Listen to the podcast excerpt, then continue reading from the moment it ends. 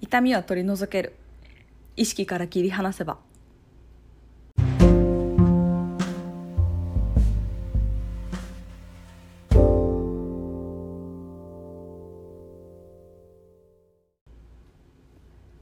エディのカップラーメンタイマー。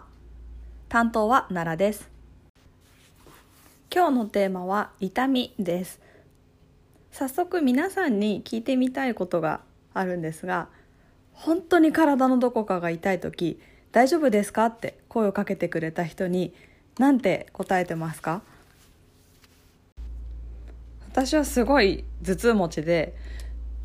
片頭痛が一番重い時はその首筋の血管がこう脈を打つのと同じタイミングでこうズキンズキンって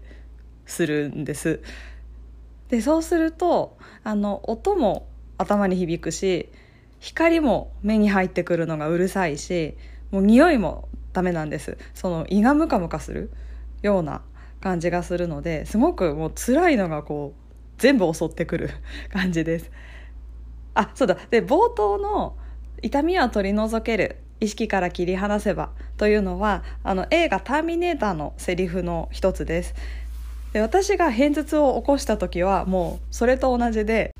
もう全感覚を切るほかなくなります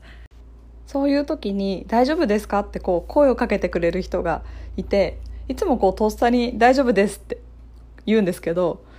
いやいや大丈夫じゃないでしょってこう逆に心配させてしまったりとか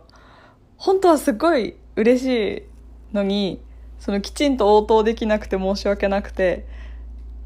もう少しこうスマートな受け答えを用意しておきたいなと思ったので皆さんに最初の質問をしてみました。